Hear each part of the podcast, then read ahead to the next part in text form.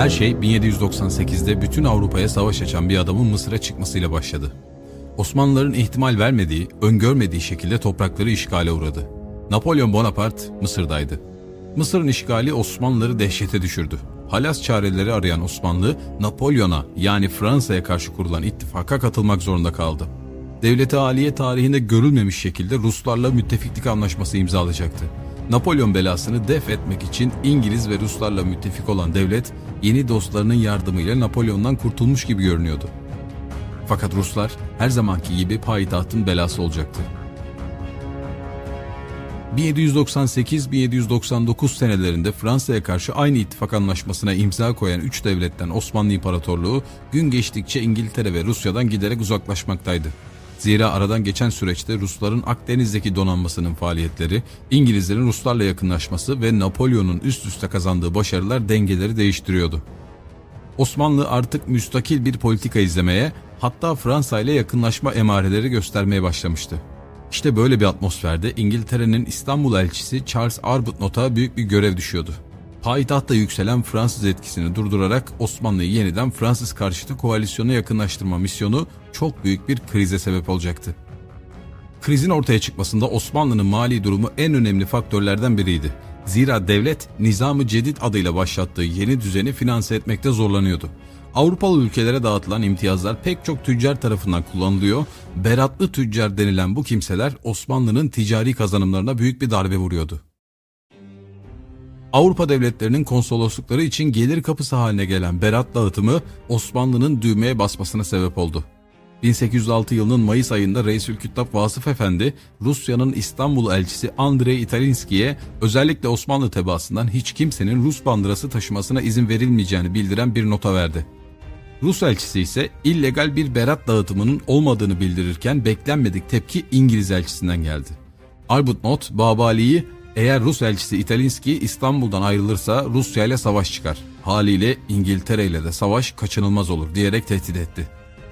Rusya ile Osmanlı arasında gerilen ilişkiler savaşın kapısını aralarken Elçi Arbuthnot Londra'ya Rus-Osmanlı savaşının çıkmak üzere olduğunu, Osmanlı'yı hizaya getirmek için acil bir filonun hazırlanması gerektiğini söylüyordu. Arbuthnot'a göre bu filoyla Osmanlı tehdit edilecek, Fransız tehdidi vurgulanacak ve Rusya ile savaştan kaçınması sağlanacaktı. Ancak zaten ne 3. Selim ne de Nizam-ı Cedid kadrosu bir savaş istemiyordu. Çünkü Osmanlı mali, askeri ve siyasi açıdan sıkıntılı bir durumdaydı. Bir diğer taraftan içeride de işler hiç iyi değildi. Zira devlet Sırbistan'da çıkan isyan ve karışıklığı sona erdirmek için Kadı Abdurrahman Paşa komutasında Nizam-ı Cedid ordusunu yola çıkarsa da Edirne'de ayanların direnişiyle karşılaşmış ve ordusunu geri çekmek zorunda kalmıştı. Devlet bu kadar iç sıkıntılarının bulunduğu bir dönemde savaşa karşı bir tutumdaydı. Bu denli karışıklığın olduğu günlerde belki de İstanbul'a gelmesi gereken son kişi Napolyon tarafından İstanbul'a gönderildi. Horace Sebastiani Prusya Kralı 3. Wilhelm, Sebastiani'nin İstanbul'a elçi olarak atandığını duyunca kriz anı yakındır diyecekti. Sebastiani zaten kıvılcımlar çıkartan payitahtı tam anlamıyla ateşe verecekti.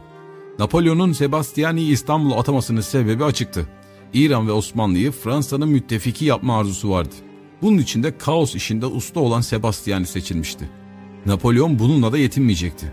3. Selim'e gönderdiği mektupta Eflak Boğdan voyvodaları için Rus ajanı diyordu. Devletin iyiliği için görevden alınmaları padişaha dostça telkin ediliyordu. 3. Selim ise Rusya ile Fransa arasında yapılacak anlaşmada Osmanlı toprak bütünlüğünün de garanti edilmesini Napolyon'dan istedi. Napolyon bu isteğe olumlu yanıt verdi. Fransa ile Rusya arasında yapılan müzakereler sonucu Clark de Obril anlaşması imza edilmek üzere hükümdarlara gönderildi. İşte tam bu günlerde Babali anlaşma haberiyle rahatladı. Osmanlı için iki büyük tehlike olarak görünen devlet, Osmanlı'nın toprak bütünlüğünü onaylamış gibi duruyordu.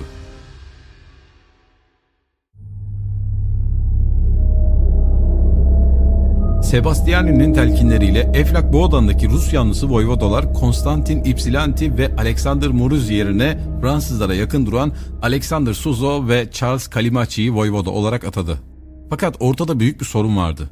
Osmanlı daha önce Rusya ile yapılan anlaşmaya göre Eflak Boğdan voyvodaları hakkında Rusya'ya danışmadan azil kararı veremezdi.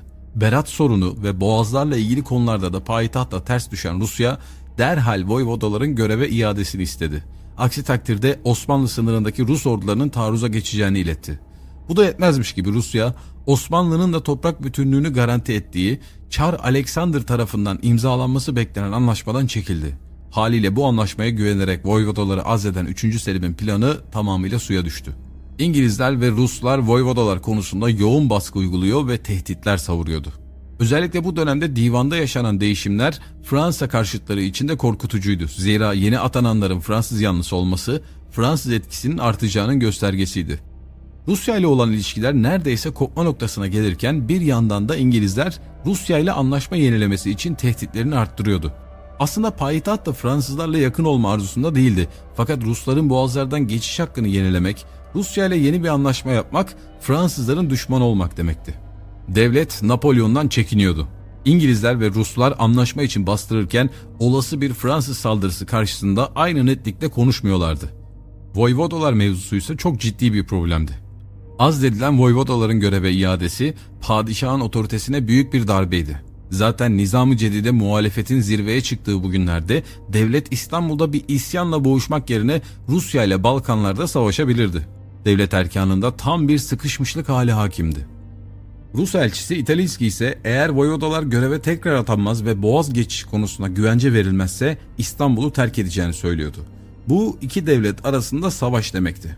Diğer taraftan başını Yeniçerilerin çektiği Nizam-ı Cedid muhalifleri ise Rusya ile derhal savaşa girilmesi taraftarıydı. Padişah hem Rus, İngiliz ve Fransız devletleriyle mücadele ediyor hem de içerideki baskın muhalefetle uğraşıyordu. Ağzına kadar dolan bu bardak elbet bir yerden taşıyacaktı. 28 Ekim 1806 tarihinde Johann von Michelson komutasındaki Rus orduları Osmanlı sınırını aşarak taarruzu başlattı.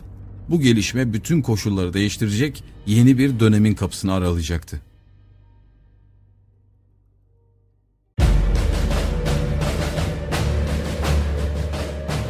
Osmanlı'nın azılı düşmanı Rusya bir kez daha dişlerini göstermiş ve Osmanlı'yı Fransızların yanına itmişti. Fırsatı değerlendiren General Sebastiani yaptığı temaslarda İstanbul'da Fransız rüzgarını hemen estirmeye başladı. Napolyon payitahta yardımcı olmak adına mühendis gönderiyor. Daha önce imparator sıfatıyla yazdığı mektupları tanımayan Padişah 3. Selim artık onun imparatorluğunu tanıyordu. Rüzgar önemli ölçüde yön değiştiriyordu. Nitekim göreve iade edilen voyvodalar tekrar azlediliyor ve 23 Aralık 1806 tarihinde Osmanlı Devleti Rusya'ya savaş ilan ediyordu.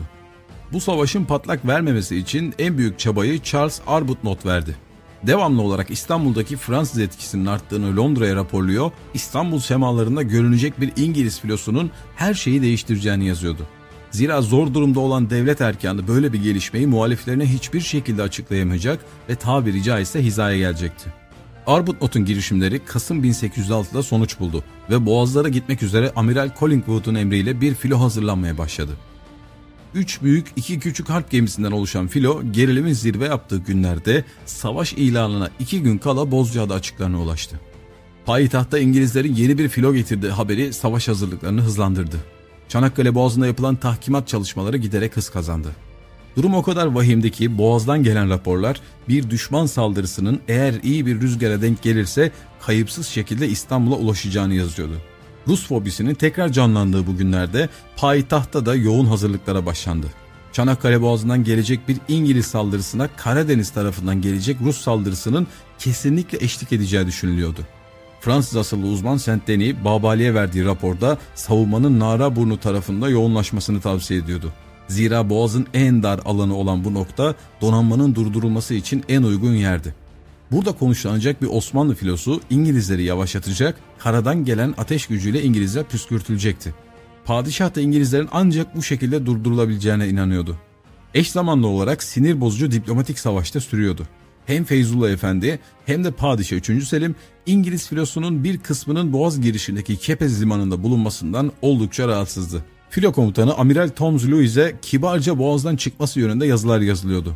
Elçi Arbuthnot'tan yerinden kıpırdamaması talimatını alan amiral kötü hava şartlarını, ikmal iaşi sorunlarını öne sürerek limandan ayrılamayacağını söylüyordu. Harekatın bir diğer yönü ise Mısır'dı. Eğer Babali'de İngiliz filosu tırnak içinde heybetini gösterip Osmanlı'nın aklını başına getirmezse İngiliz General Henry Edward Fox 5000 askeriyle İskenderiye'ye çıkacaktı. Osmanlı'nın Rusya'ya savaş ilan ettiği bu gergin ortamda elçi Arbuthnot faaliyetlerini daha da arttırdı. Boğaz'daki gemilerin geri çekilmesini isteyen İstanbul idaresine donanma sesi Fransızlardan korumak için oradadır diyordu. Fakat diğer taraftan savaş ilan edilince derhal vazgeçilmesi için payitahtı köşeye sıkıştırmaktan da geri kalmıyordu. Savaşın hemen başında Babali'de gerçekleşen bir toplantı artık ipleri kopma noktasına getirdi. İngiliz elçi Sebastiani'ye adetten ziyade ikram ve iltifat edilmesinden, Fransa elçisine tahsis edilen yalıdan, Napolyon'un doğum gününde hediye edilen atlardan daha da önemlisi Napolyon'un imparator olarak kabul edilmesinden şikayet ediyordu. Ya derhal Sebastiani'yi sınır dışı eder, Fransa'yı da müttefikiniz İngiltere gibi düşman kabul edersiniz ya da bütün İngiliz tüccarlarını İstanbul'dan çıkartıp Rus-İngiliz ortak donanmasını beklemeye başlarım diyordu. Bununla da yetinmeyen Arbutnot, ikinci bir filonun yola çıktığına dair belgeyi Osmanlı heyetine gösteriyordu. Görüşme biterken Arbutnot, Sebastiani'nin derhal İstanbul'dan gönderilmesini İngiltere ile ittifakın yenilenmesini, Rusya ile savaşın durdurulmasını, Rusya'nın korumasındaki beratlı tüccarlara taarruz olunmamasını, Yedi Ada Cumhuriyeti'nin Yanyalı Ali Paşa'nın Cevrü taaddisinden vareste kılınmasını ve nihayet Babali'nin tebdili meslek ile taraf değiştirmemesini istemekteydi. Fakat bu istekler Osmanlı için Fransa'ya savaş ilanı anlamına geliyordu. Devlet, yukarı tükürsen bıyık, aşağı tükürsen sakal deyiminin tanımı olabilecek bir vaziyetin içindeydi artık. Müzakereler günden güne sertleşiyor, iş giderek tehditleşme haline dönüşüyordu. Bu sözlerim kinaye değil. Gelen donanmayı Çanakkale Boğazı'nda batırdınız batırdınız. Ne güzel batmaz da İstanbul'a gelirse Çanakkale'de saldırıya uğrayacağı için payitahtta yapılacaklar yapılır. Boğaz ne kadar güçlü olursa olsun İngiliz gemilerine güçlük yoktur diyerek resmen Osmanlı-İngiliz savaşı imasında bulunuyordu. Yapılan görüşmelerde devlet erkanı vakit kazanma gayretindeydi. Zira Çanakkale'de ve payitahtta yapılan hazırlıklar hala tamamlanamamıştı. Bu görüşmelerin ardından güvenliğini tehlikede gören Arbutnot, İstanbul'da bulunan bütün İngiliz görevli ve tüccarlarını da yanına alarak 31 Ocak günü Endymion gemisiyle Çanakkale'ye doğru yola çıktı. İngiliz Büyükelçinin İstanbul'u ani bir kararla terk etmesi Babali'de büyük bir şaşkınlık yarattı.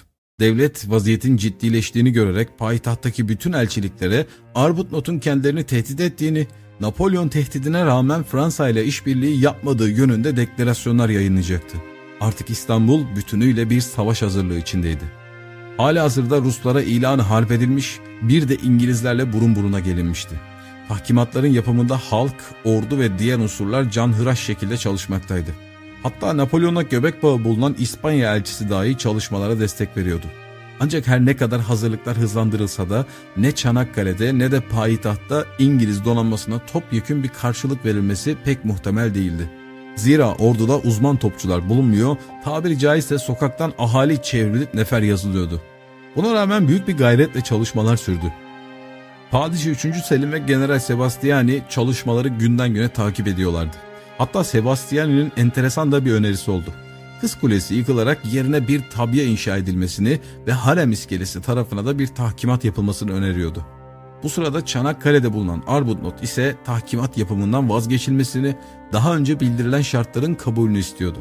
Fransız uzmanların gönderilmediği, Babali'nin anlaşmaya yaklaşmadığı takdirde çok daha ağır şartlarla karşılaşacağını söyleyen Arbutnot hala payitahtı tehdit etmeye devam ediyordu. Arbutnot'la görüşen Kaptanı Derya Salih Paşa İstanbul'a gönderdiği raporda donanmanın İstanbul'a doğru denize açılmak üzere olduğunu yazıyordu. Zira İngiliz donanmasının bekleyerek geçirdiği her gün Osmanlı hazırlıklarını sona yaklaştırıyordu. Donanmadaki amiraller ise Arbutnot kadar hevesli değildi.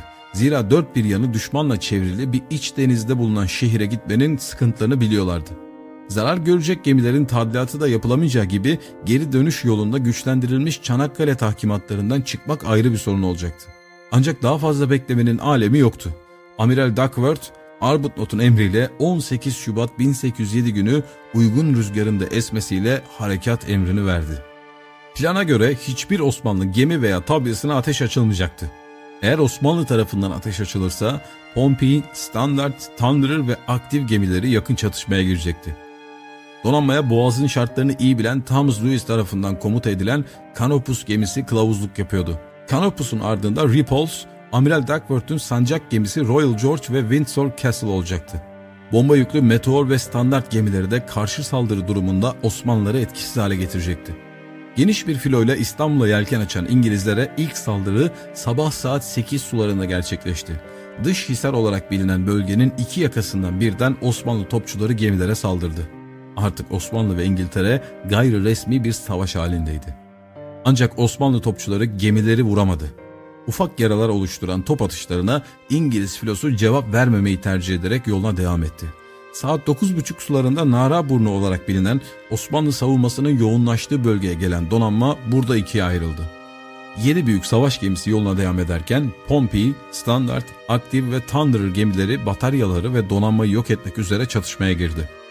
Sidney Smith, Osmanlı gemilerindeki az sayıda neferi Anadolu yakasına doğru kaçmaları için baskı altına aldı. Karaya çıkan neferler ise Pompey tarafından vuruluyordu. Hayatta kalan Osmanlı gemileri İstanbul yönüne doğru kaçmaya çalışırken İngiliz piyadeleri tarafından ele geçirildi. Thunderer mürettebatından bazı askerler de yakalanan Osmanlı donanmasını ateşe veriyordu. Ateşe verilen Osmanlı gemileri infilak edeceği için İngilizler derhal uzaklaşmaya başladı. Son darbeyi vuran ise standart gemisi oldu. Muharebenin dördüncü saatinde bölgede Osmanlı donanmasına dair hiçbir şey kalmamıştı. Marmara Denizi'ne açılmadan önce İngilizler hasar tespiti için biraz bekledikten sonra akşam saat 8 sularında İstanbul'a doğru yelken açtı. İstanbul açıklarına gelen donanma rüzgarın etkisinin kesilmesiyle yavaşladı. Muharebenin ertesi günü Ayasofya'da cuma namazına giden devlet erkanı vaziyeti saklamaya çalışsa da nafileydi.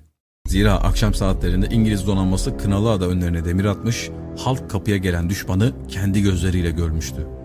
İngiliz filosu adalar açıklarında demirledikten sonra Arbuthnot hemen bir anlaşma hazırlığına girişti. Arbuthnot, Sebastiani'nin payitahttan gönderilmesi ve Osmanlı-İngiliz ittifakının derhal yenilenmesini talep etmekteydi. Osmanlı Devleti ve Rusya arasında devam eden savaşın sona erdirilmesi için arabuluculuk yapmayı öneren İngiliz elçi, savaş sonrası dönemde Rusya ve Osmanlı'nın aynı ittifak anlaşmasına imza koymasını istiyordu.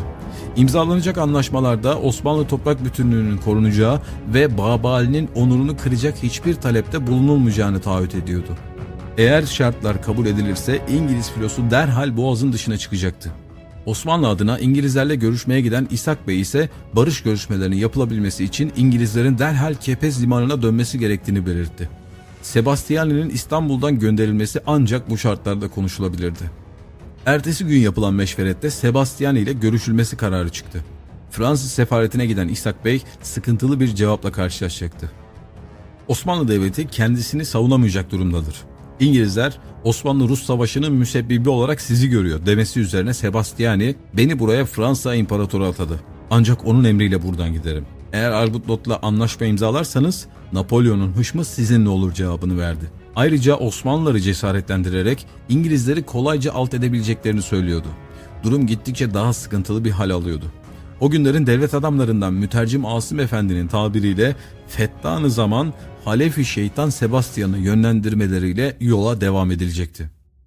Fransa'nın verdiği siyasi desteği arkasına alan 3. Selim, topların boğazda nerelere konuşlandırılacağına ve harekat planına dair yapılan arzlarla yetinmiyor, bizzat tahkimat inşaatlarını gezerek teftiş ediyor ve elindeki dürbünle İngiliz filosunun hareketini yakından takip ederek savaş hazırlıklarına destek veriyordu. İngiliz filosunun gelişiyle birlikte dehşete kapılan ahali de bir yandan İstanbul'un dört bir tarafındaki inşaatlarda çalışıyor, diğer taraftan da silahlanarak muhtemel bir savaşa hazırlanıyordu. Yeniçerilerin kontrolünde bulunan kahvehanelerde yapılan sohbetlerin en önemli konusuysa İngilizlerin karaya çıkarak kızların ırzına geçeceği ve dükkanların zarar göreceğine dair etrafta doluşan dedikodulardı. Rusya harbine gidecek Nizam Cedid ordusu ve ahalinin silahlanması her ne kadar İngilizlere karşı bir gelişme olsa da ileride silahlı külahlı binlerce insanın varlığı Kabakçı Mustafa isyanında çok etkili olacaktı. Cephaneyi amir eden halka dağıtılan silahlar durumu devlet kontrolünden çıkartıyordu. İngilizlerin bir beklentisi de bununla ilgiliydi. İngiliz donanması İstanbul'da görünecek, padişah zor durumda kalacak, muhalifleri olan Yeniçeriler ve diğer gruplar padişah bir isyana devirecekti. 22 Şubat günü İngilizler İstanbul üzerine sefer hazırlıklarını tamamlamış saldırıya geçmek üzereydi. Tam harekat başlamak üzereyken İshak Bey'in İngiliz donanmasına gelmesi harekatı durdurdu. Arbuthnot'un sunduğu anlaşma teklifinin metnini alan İshak Bey çeviri için iki gün süre istese de İngilizler aynı gün cevaplanmasını iletti. İshak Bey ve diğer devlet adamları payitahta çıkabilecek muhtemel bir isyana karşı donanmayı İstanbul'dan uzak tutmaya çalışıyordu. Ne İngilizler ne de Osmanlılar sıcak çatışma istemiyordu. Ancak tırmandırma siyasetinin sonucu olarak bu noktaya gelinmişti. Rüzgarın da İngilizlerin aleyhine esmeye başlamasıyla harekat planı durduruldu. Zira rüzgar avantajını kaybeden donanmanın ilk saldırısı başarısız olursa İstanbul'un cesareti yerine gelip bütün İngiliz donanmasını yok edebilirdi. Günlerdir İstanbul'a tehditler savuran Arbutnot ve İngilizler aynı günün akşamında Divan-ı Hümayun tercümanı Hançerlizade Mihalaki ile yapılan görüşmeden itibaren yumuşama emareleri gösterecekti.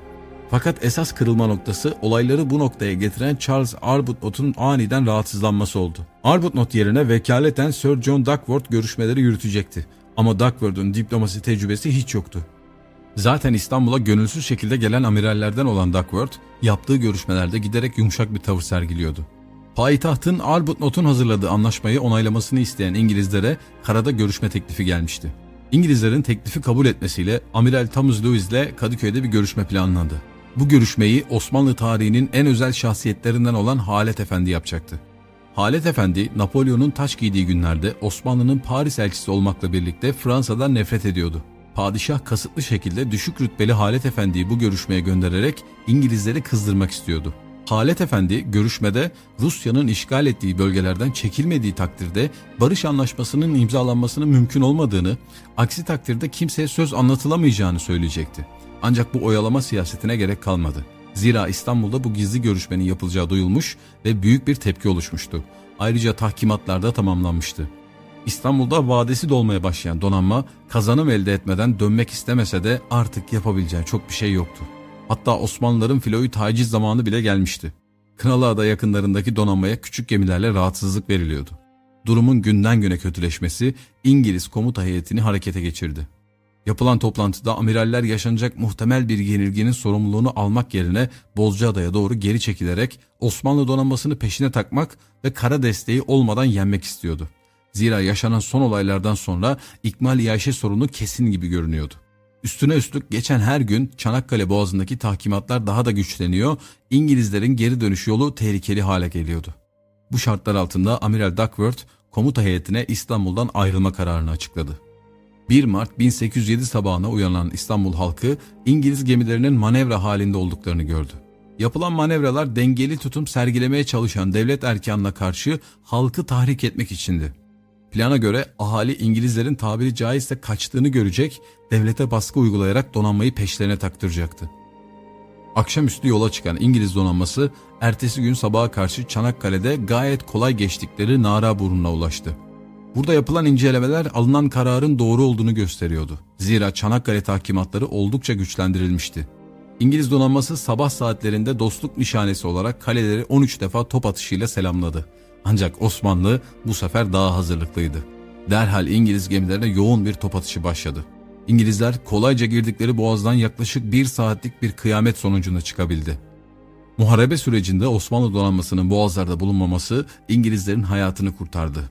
Yavaşlatılamayan İngiliz donanması aldığı yaralarla boğazdan kaçmayı başardı. Fransız mühendisleri ve yetenekli topçularla takviye edilen Çanakkale Boğazı devrin en güçlü toplarıyla İngiliz donanmasına ciddi hasarlar vermeyi başardı. Windsor Castle, Repulse, Standard, Active, Endymion, Lucifer ve Meteor bu geçiş sırasında yara alan gemilerdi. Bozcaada açıklarına demirleyen İngiliz filosu 46 ölü ve 235 yaralıyla çok maceralı İstanbul harekatını noktalıyordu. Rusların Adriyatik donanması da bölgeye ulaşarak birleşik bir harekat teklifinde bulundu. Ancak yoğun bir piyade desteği olmadan yapılacak her harekatın başarısız olacağını bilen Amiral Duckworth, Çanakkale'den tekrar çıkmanın imkansız olduğunu söyleyerek teklifi reddetti. Diplomasi biliminin tırmandırma siyaseti oyunuyla başlayan bu macera 12 Mart 1807 tarihinde oyunu başlatan Charles Arbuthnot'un Windsor Castle gemisine binerek Malta'ya doğru yola çıkmasıyla sona erdi. Peki sonra ne oldu? Osmanlı Devleti Ruslarla savaşa devam etti. Fransa'nın Rus karşıtlığına güvenerek Rusları karşısına alan Babali 1807 ortalarında Rusya ve Fransa arasında imzalanan Tilsit Anlaşması'yla faka basacaktı. Zira Rusya ve Fransa artık İngiltere'ye karşı müttefik oluyordu. Buna karşılık 1809'da Osmanlı ile İngiltere Kale-i Sultaniye Anlaşması'nı imzalayarak dost oluyordu. Osmanlı'nın bir yenilgi daha aldığı 1806-1812 Rus Savaşı çok daha ağır kayıplarla bitebilirdi. Neyse ki Napolyon Bonaparte meşhur Rusya seferine karar vermişti. Payitahta dönecek olursak, İngilizlere karşı dağıtılan silahlar İngilizler gidince Babali'ye dönecekti. Vehhabi isyanı sebebiyle hacca gidemeyen Osmanlı ahalisi padişaha hoş bakmıyordu. Hele ki Nizam-ı Cedid ordusu ve onun yüzünden konulan ek vergiler büyük bir muhalefeti doğurmuştu. Üzerine bir de İngiliz donanmasının yüzlerce yıllık payitahta baskın vermesi artık padişahın sonunu getirecekti. Yeniliğin padişahı 3. Selim İngilizleri kovduktan 2 ay sonra Mayıs 1807'de eskiye yenilecekti.